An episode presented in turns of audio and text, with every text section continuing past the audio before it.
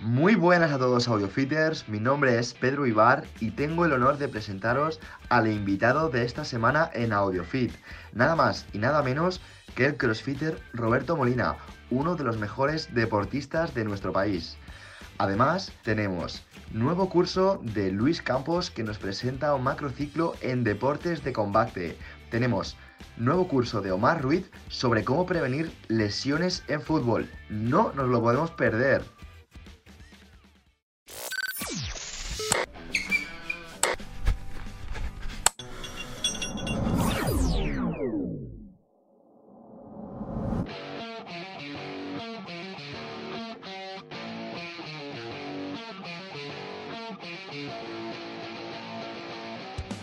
Buenas a todos, Eh, mi nombre es Pedro Ibar, profesor en AudioFit, y hoy tengo el honor de estar aquí en Ciam Sport con Roberto Molina.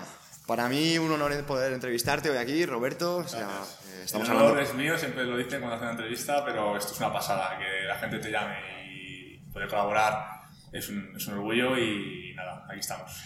Muchos conoceréis a Roberto porque es un atleta súper popular eh, a nivel España y a nivel internacional porque compite en todas las competiciones más importantes de CrossFit.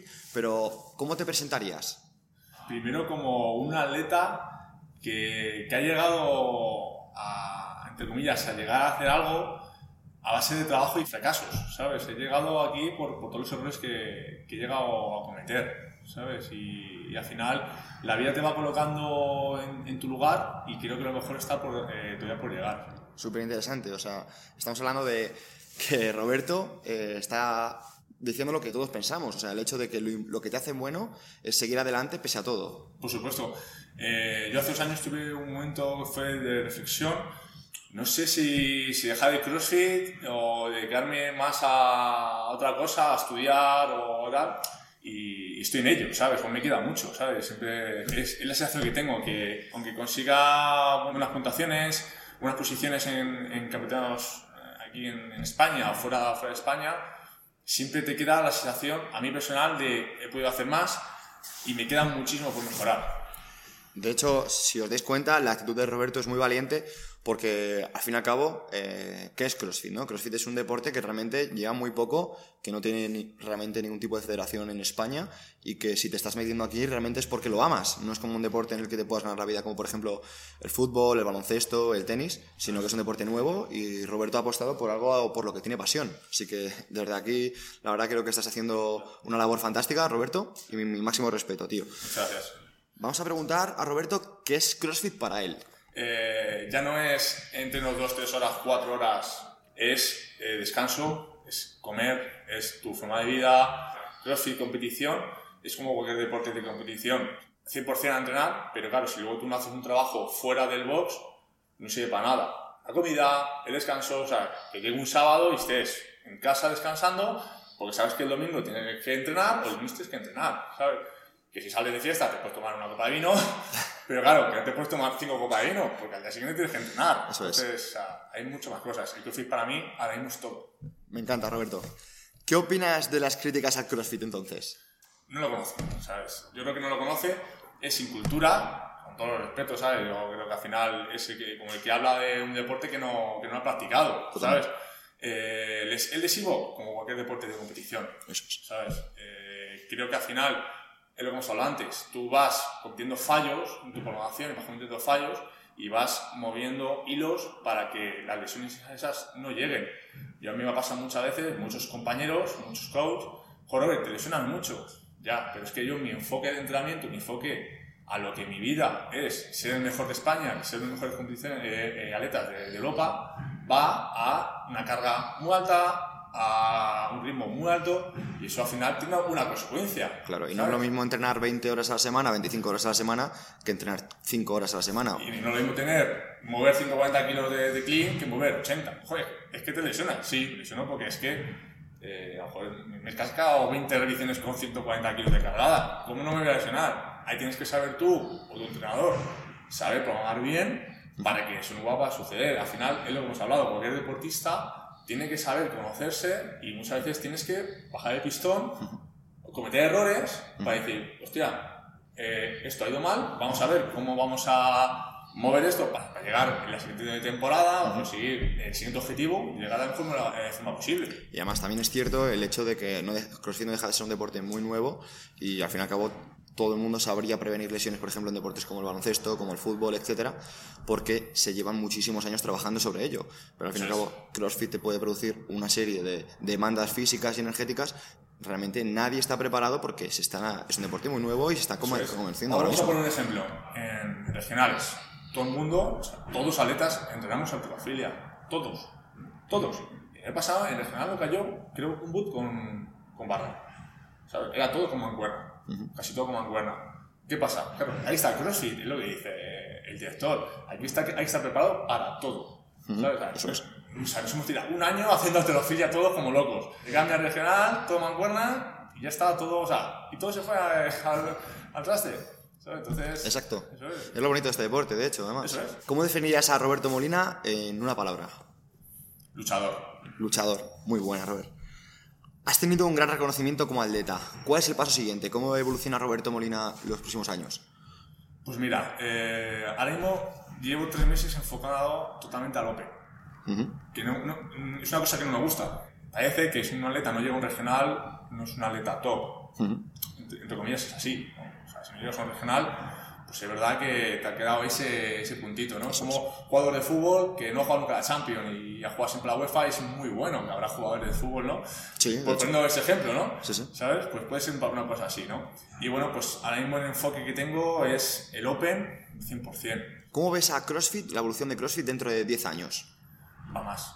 Esto va más. Mira, ayer, ayer estaba comiendo con, con mis suegros y me preguntaron eso. Me dijeron, joder, CrossFit ha, dado algo, ha dado un salto muy grande. Estaba en Murcia comiendo y, y ellos vieron, o sea, personas mayores vieron la evolución de, de CrossFit. Esto va a ir a más. ¿sabes? Por suerte, o sea, esto ya no es una moda, ha venido para quedarse y está claro. ¿Cuál es tu mayor referencia deportivo a nivel internacional?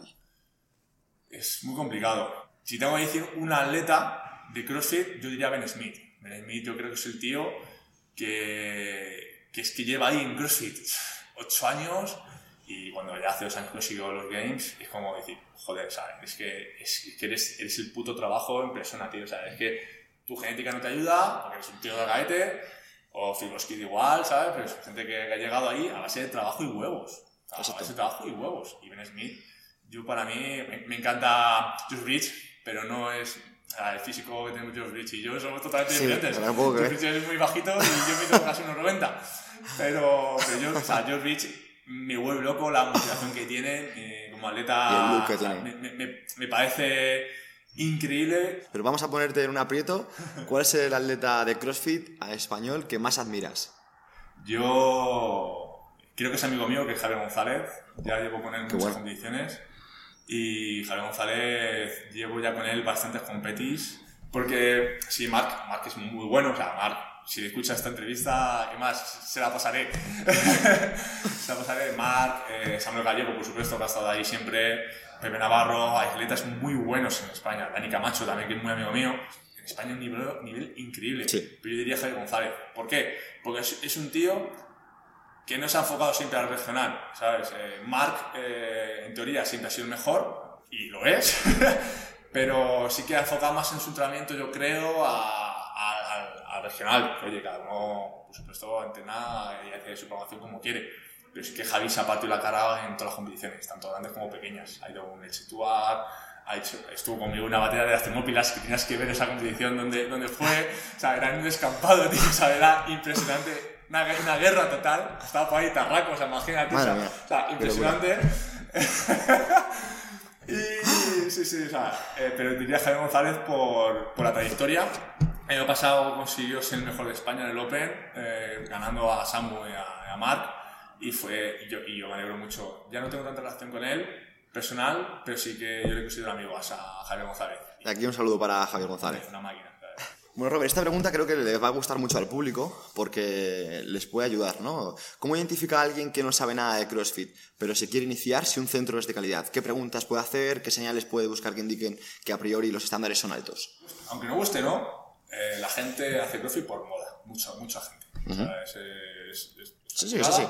Pero la gente ve, ve un tío fuerte que hace ejercicios muy chulos y, y, lo- y va a un centro CrossFit, ¿no? Y dice, oye, quiero hacer CrossFit. Vale, entra. Ya depende del, de- del centro, depende de la población, depende del precio, depende de muchísimas cosas, pero lo normal es que haga un boot y acabe destrozado, ¿sabes? Y el 50% se vaya a su casa y el 50% pues, regrese a probar otra vez. Eh, al final, creo que, que el CrossFit es para todo el mundo. Pero sí que es verdad que cuando llega a un centro CrossFit, el- eh, lo importante de un coach es decir, oye, que sepas dónde estás entrando. ¿Vale? O sea, no estás entrando a una sala de musculación, no estás entrando a una clase de bodypump, con todo el respeto del mundo, por supuesto, porque la gente puede hacer lo que quiera Con su con su cuerpo y con su vida, pero que cuando vaya a un box de CrossFit, que sepa a lo que está entrando, y que sepa, y, hostia, aquí, se, aquí se viene a entrenar. Luego ya está el coach, oye, que, que- que sea un coach bueno, que le modifique el entrenamiento y, y- y al final como, como centro que funcione, que, o sea, que la persona que entre por la puerta no se vaya, ¿sabes? Sin echarle de alguna manera. Me encanta Robert porque, si os dais cuenta, Robert en ningún momento ha hablado de que haya luces bonitas, que haya colores, que haya material de última generación, sino que se ha centrado más en el papel de- del entrenador, Sí, ¿no? Y- bueno, es así, claro. y eso creo que es lo más importante. Sí. Bueno, hay una obsesión con que los niños no hagan entrenamiento de fuerza ni de musculación hasta los 15, 16 años.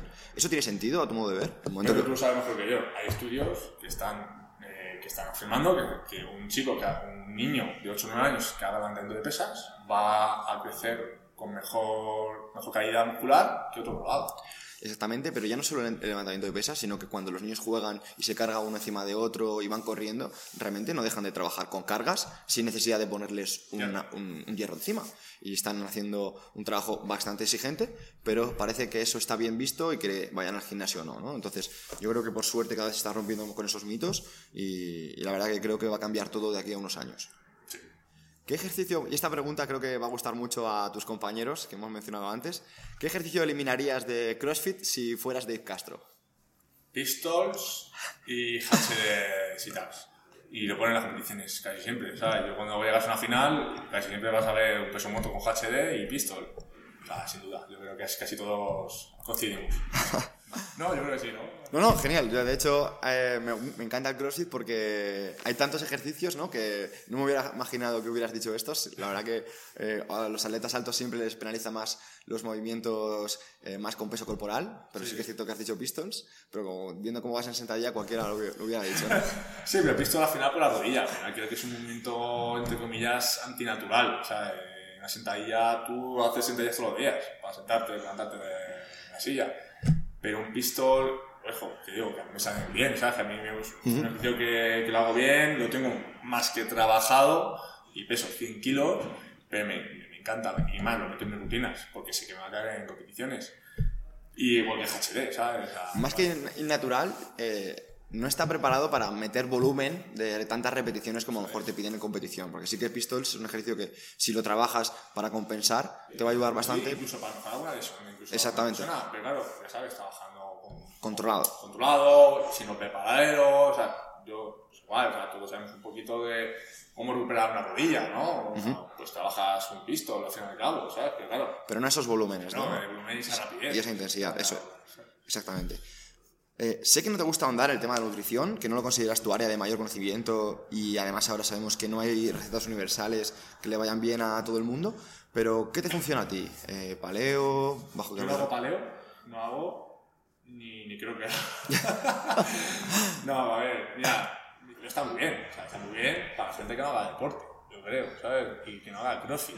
Yo creo que al final crossfit intenta meter pálido ahí, pues más por ventas o por imagen, ¿sabes? Yo creo que por imagen de, de natural, de naturalidad, pero es que el que compite y haga paleo es que no, es que no rindes. Pero realmente lo, lo que tú quieres decir es que CrossFit de competición es incompatible con Paleo, no, cross- sí. no CrossFit en sí. Yo que sí, además, que al final es que veo carencias nutricionales, y no es hablar mal, mal de ella, sino que es como cualquier tipo de dieta, porque como, como el que es vegano. O sea, si eres vegano, tienes jodido competir, ¿sabes? Pero porque es, es obvio, ¿sabes? Es que, o sea, no están teniendo unos alimentos y, y, y o sea, y unas calorías que, la- que las necesitas para luego tirar, ¿sabes? O sea, tú no te puedes meter dos sesiones, una sesión o dos sesiones al día haciendo comida paleo.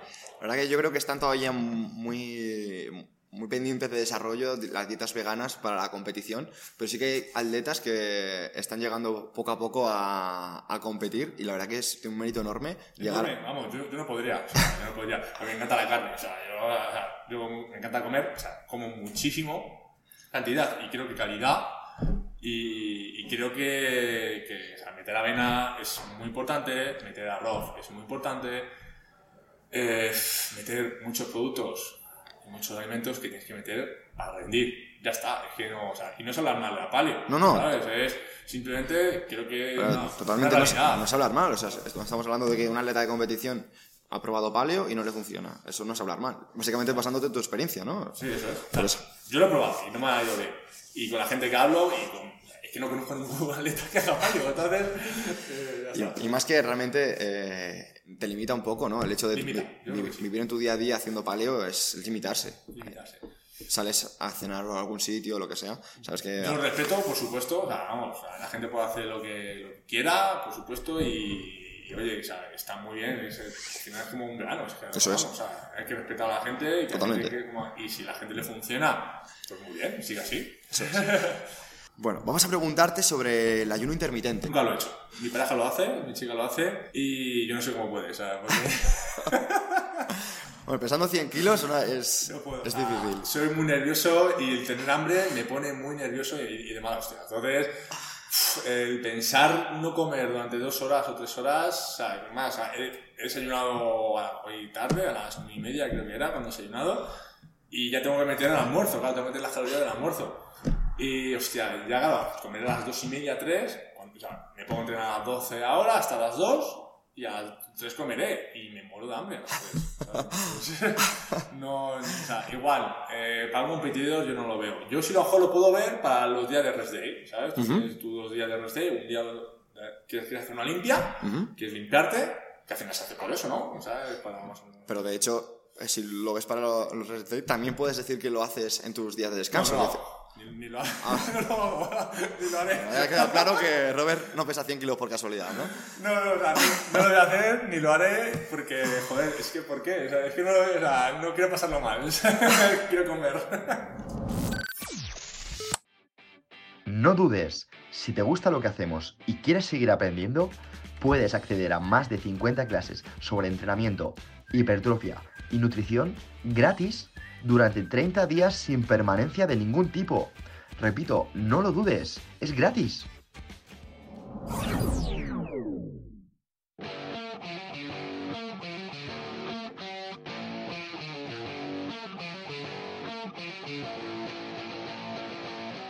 Vamos a por una pregunta interesante. Ya no solo en CrossFit, ¿cuándo consideras que un atleta está preparado para dar el salto y utilizar sustancias para mejorar el rendimiento? ¿Qué tipo de sustancias? Sustancias... eh, ¿Batidos o...? No, no, le digamos, las, no digo eh, ayudas ergogénicas como por ejemplo pueden ser creatina, puede ser HMB, puede ser betalanina, sino cuando un atleta, eh, bajo tu opinión, Sí. ¿vale? Está preparado para utilizar sustancias de- para mejorar el rendimiento. Vamos a hablar sobre dos tipos de atletas. Estamos habla- hablando del atleta que quiere competir y es escalado, nivel escalado, ¿vale? Eh, ese tipo de atleta le queda mucho para llegar al nivel de RX, ¿vale? O sea, puedes quedar primero en una, en una competición nivel escalado, pues significa que ya estás preparado para pasar a RX. Totalmente de acuerdo. Punto. ¿Sabes? Eh, deja la escalada, o sea, déjalo. o sea, hay que salir de- del estado De de, confort. de confort. Eh, todos hemos empezado a hacer un deporte de cero, todos hemos sido malos. O sea, yo me veo vídeos de hace cuatro años y da pena verme. Y, y es eh, normal, ¿sabes? Como cualquier deporte. ¿sabes? De hecho, anualmente nos pasa a todos. Seguramente te veas vídeos del año pasado y dijeras eh, cómo iba a ganar estando en esa forma. Y el año, y el año pasado te pasaría lo mismo. Y el año que viene te verás este año y dirás, jope, no he estado tan en forma como este año. Es lo que te quiero comentar. o sea, hay dos niveles de, hay dos categorías, escalado y RX. Entonces, creo que los RX, eh, si quieres, vamos a enfocar el RX, vamos a saber hasta dónde puedes llegar. O sea, hay que ser realista en esta vida. Eh, un atleta de RX, muchísimos que somos, es preguntarte, ¿vas a llegar a un regional? ¿Vas a llegar a un French? ¿Vas a llegar a un London? ¿Vas a llegar a un Spanish? ¿Qué es el objetivo que tienes? Si tu objetivo es competir, para pasártelo bien, simplemente vivir el mundo de la competición como atleta para llegar a quedar entre mitad de tabla, pues oye, genial. No que meterte ningún tipo de sustancia, ¿sabes? O sea, yo personalmente eh, he oído muchas críticas hacia mí porque la gente me dice, me dice, Robert, tú te has metido alguna... Pero siempre se critica a la gente que tiene éxito. La sí, gente que sí. tiene éxito siempre va a ser criticada. Siempre, o sea, yo lo he oído y lo sigo oyendo y lo, y lo, y lo diré, o sea, mm, me entró en, en la cabeza hacer una RM de, de, de dominada lastrada, dominada. Hice 115 kilos de dominada lastrada. Y la gente lo criticaba. La gente dice, no, es que el, el rango de movimiento no es correcto, es que ese, ese, ese RM tiene que ser a base de anabólicos. Tío, o sea, eh, cuando quieras me hago un control, ¿sabes? Y lo ves, ¿sabes? A lo que iba, a lo que estaba contando antes, que, que, que me voy, tío. No, tranqui, me voy, empiezo a contar cosas y me tranqui, voy. porque es un tema muy interesante y es normal porque deriven otras cosas. Sí, es que al final te vas. ¿Qué pasa?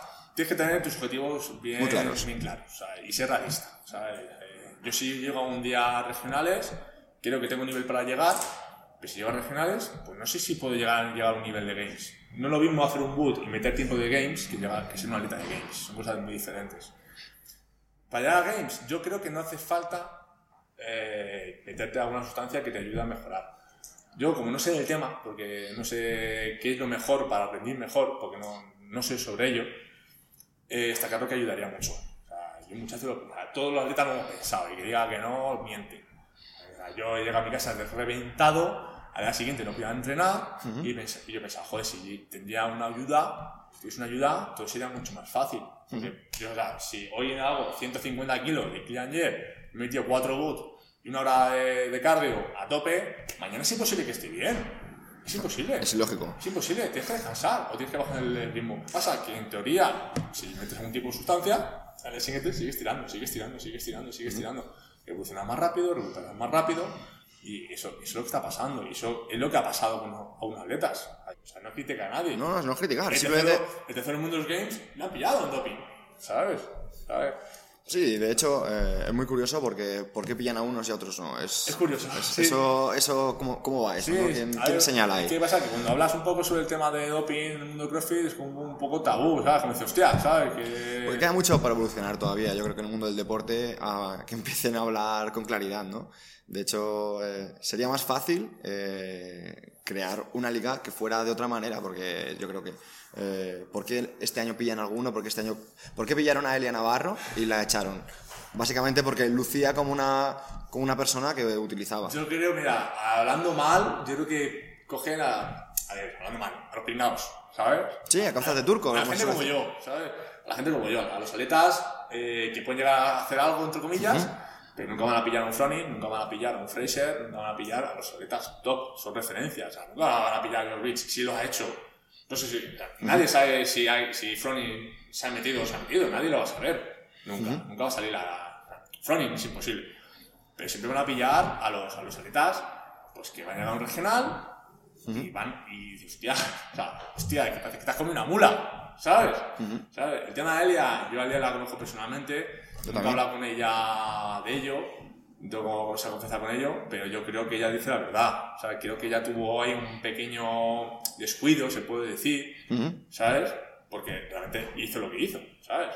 Pero yo creo que tuvo un descuido y no se informó bien, ¿sabes? Entonces, cuando, cuando, cuando haces cosas de estas, tienes que informarte bien, porque luego ya puede tener unas consecuencias, ¿sabes? Sí, estar bien asesorado.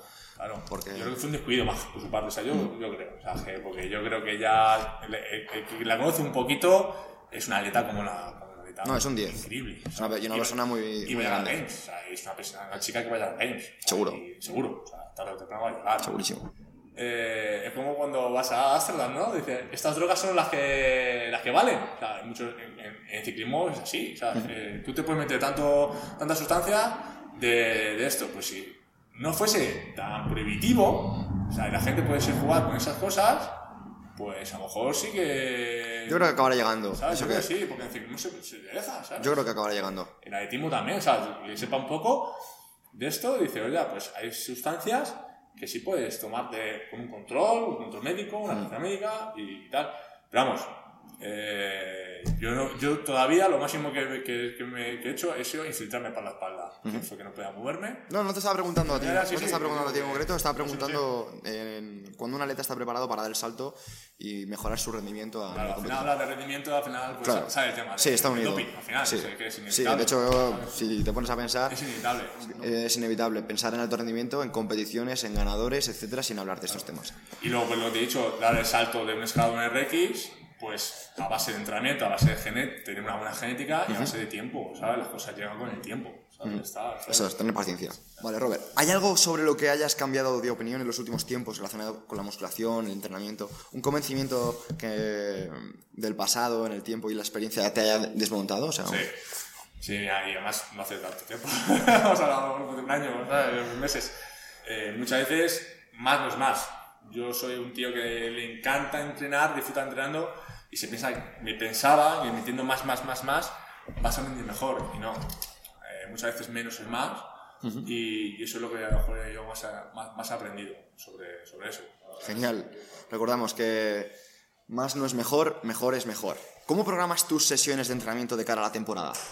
Pues depende de los objetivos que tenga, es lo hemos hablado. Si llega, bueno, llega al Open, mi objetivo al Open es clasificarme, ¿sabes?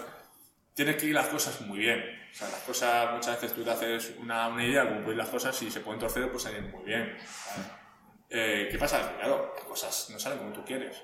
Entonces, mis programaciones, sobre todo, están orientadas a la fuerza, a momentos, o primero fuerza, luego entrenamientos gimnásticos y metabólico. Tengo un buen metabólico para lo grande que soy, entonces creo que, que mi fuerte es la fuerza, creo que mi fuerte es coger una barra con 60 kilos sin moverla rápido muchas veces, yo creo que eso creo sí. ¿Sabes? Y, y creo que al final eh, gana el atleta que mueve kilos rápido. Sí. Yo creo que ese es el atleta que gana. De hecho es así, que puede mover más volumen en menos tiempo. Eso es. Vale, fantástico. Eh, a partir de aquí vamos a preguntarte cuál es tu competición favorita. ¿Con cuál te quedas? Yo French. O sea, estoy loco por esa competición. Eh, el primer año que fui fue todo genial. O sea, además fue todo como decir, joder, o sea, no hay lesiones, no hay sobrecargas, tal. Fue, rendí muy bien toda la competición. Pero French me quedo con ella. Spanish la tengo mucho cariño. La de España. Yo siempre digo que los, o sea, los atletas tienen que estar en su país, en el fraude de su país. Totalmente, Claro, totalmente de acuerdo. Porque ahí es donde te ves la cara. Eh, hace poco estuve hablando con el presidente de la Asociación Española de, de Cross Training. Dije, tío, saca una categoría de RX, que nos veamos todas las caras. Una pena que Open tenga esta forma de, de puntuar a los atletas, porque creo que para mí no es legal, ¿sabes? ¿Por qué? Porque tú en un box no puedes, mejor dicho, en un box con 5 boot muy parecidos para todos los atletas, no puedes ver qué atleta está más en forma que otro. ¿sabes? Yo creo que tendría que ver otra forma de ver cómo un atleta de un país es el mejor, que yo creo que es en un estadio compitiendo, ¿sabes? Con, con, con pruebas Mm, distintas. distintas, rep, nadar, eh, meterte tus RMs, pero, pero que yo creo que grabarte 5 boots en tu box no creo que es la mejor forma. ¿Qué pasa? Que son muchos, es la forma que hay y lo que hay, ¿no? Fantástico, Robert. Queda poquito, así que tampoco te voy a robar más tiempo. Eh, no sé si de una manera buscada o no, pero te has convertido en empresario, en emprendedor. Eh, ¿Qué error o de qué error has aprendido más en los últimos años? ¿O qué fracaso del pasado te ha puesto en una situación ventajosa para hacerlo mejor hoy por hoy? Sobre todo fiarte menos de la gente. ¿sabes? Yo creo que al final es una cosa... Yo me considero muy, muy buena persona, la verdad, y trabajadora y legal. ¿sabes? Sobre todo es muy, muy legal. O sea, mis padres, o sea, mis padres me han enseñado eso y, y más estoy aquí pagando préstamos como un cabrón, trabajando como, como cualquier chaval que tiene un box y estamos día en box trabajando en clases, ¿sabes? Entonces el error es eh, no te fíes de todo el mundo. Obviamente te, te- tiene que encantar el CrossFit, te tiene que encantar el deporte, o sea, eso está clarísimo, pero, pero sobre todo lo más importante es eh, como, como empresario saber dónde está eh, el negocio y dónde están los sentimientos, entre comillas. Entonces, cuando entra otra, otras otras personas eh, en tu negocio, hay que saber seleccionar tanto socios, Sí. el tener cuidado, o sea, que tienes que cuando De hecho, nos pasa a todos, ¿no? Cuando emprendemos, que tienes que, al fin y al cabo, eh, empiezas con una mentalidad, ¿no? Y va evolucionando según Sí, sí, pasan sí, las semanas, los meses. me han- me han digo que a mí me la han pegado mucho. La última pregunta, Robert, y con esto ya cerramos. ¿Qué sorprende de ti a la gente cuando te conoce en persona? Pues mira, me ha pasado mucho, me ha pasado mucho esto. Doy la imagen a veces de chulo. O sea, la, gente, la gente me lo dice, dice, macho, dice. Luego hablo, hablo contigo y es un tío que eres muy divertido, ¿sabes? Yo que soy bastante extrovertido. Pero sí que verdad, a lo mejor por las competiciones, yo voy a, vas a competir, estás en lo que estás. Vas a competir, vas a ganar, vas a darlo todo. Vas mucho a lo tuyo. Entonces sí que me ha pasado muchas veces que la gente me dice, macho, eres un tío muy, muy majo, ¿sabes? Y bueno, pues creo que al final, cuando ya hablas con la gente y tratas todo ya con ella, es cuando la gente la conoces. ¿sabes? Bueno, pues a partir de aquí, Robert, muchísimas gracias por tu tiempo. De verdad que creo que ha quedado cojonuda, tío. Me ha encantado, tío. Y nada, de verdad que espero repetir pronto porque me ha molado un montón.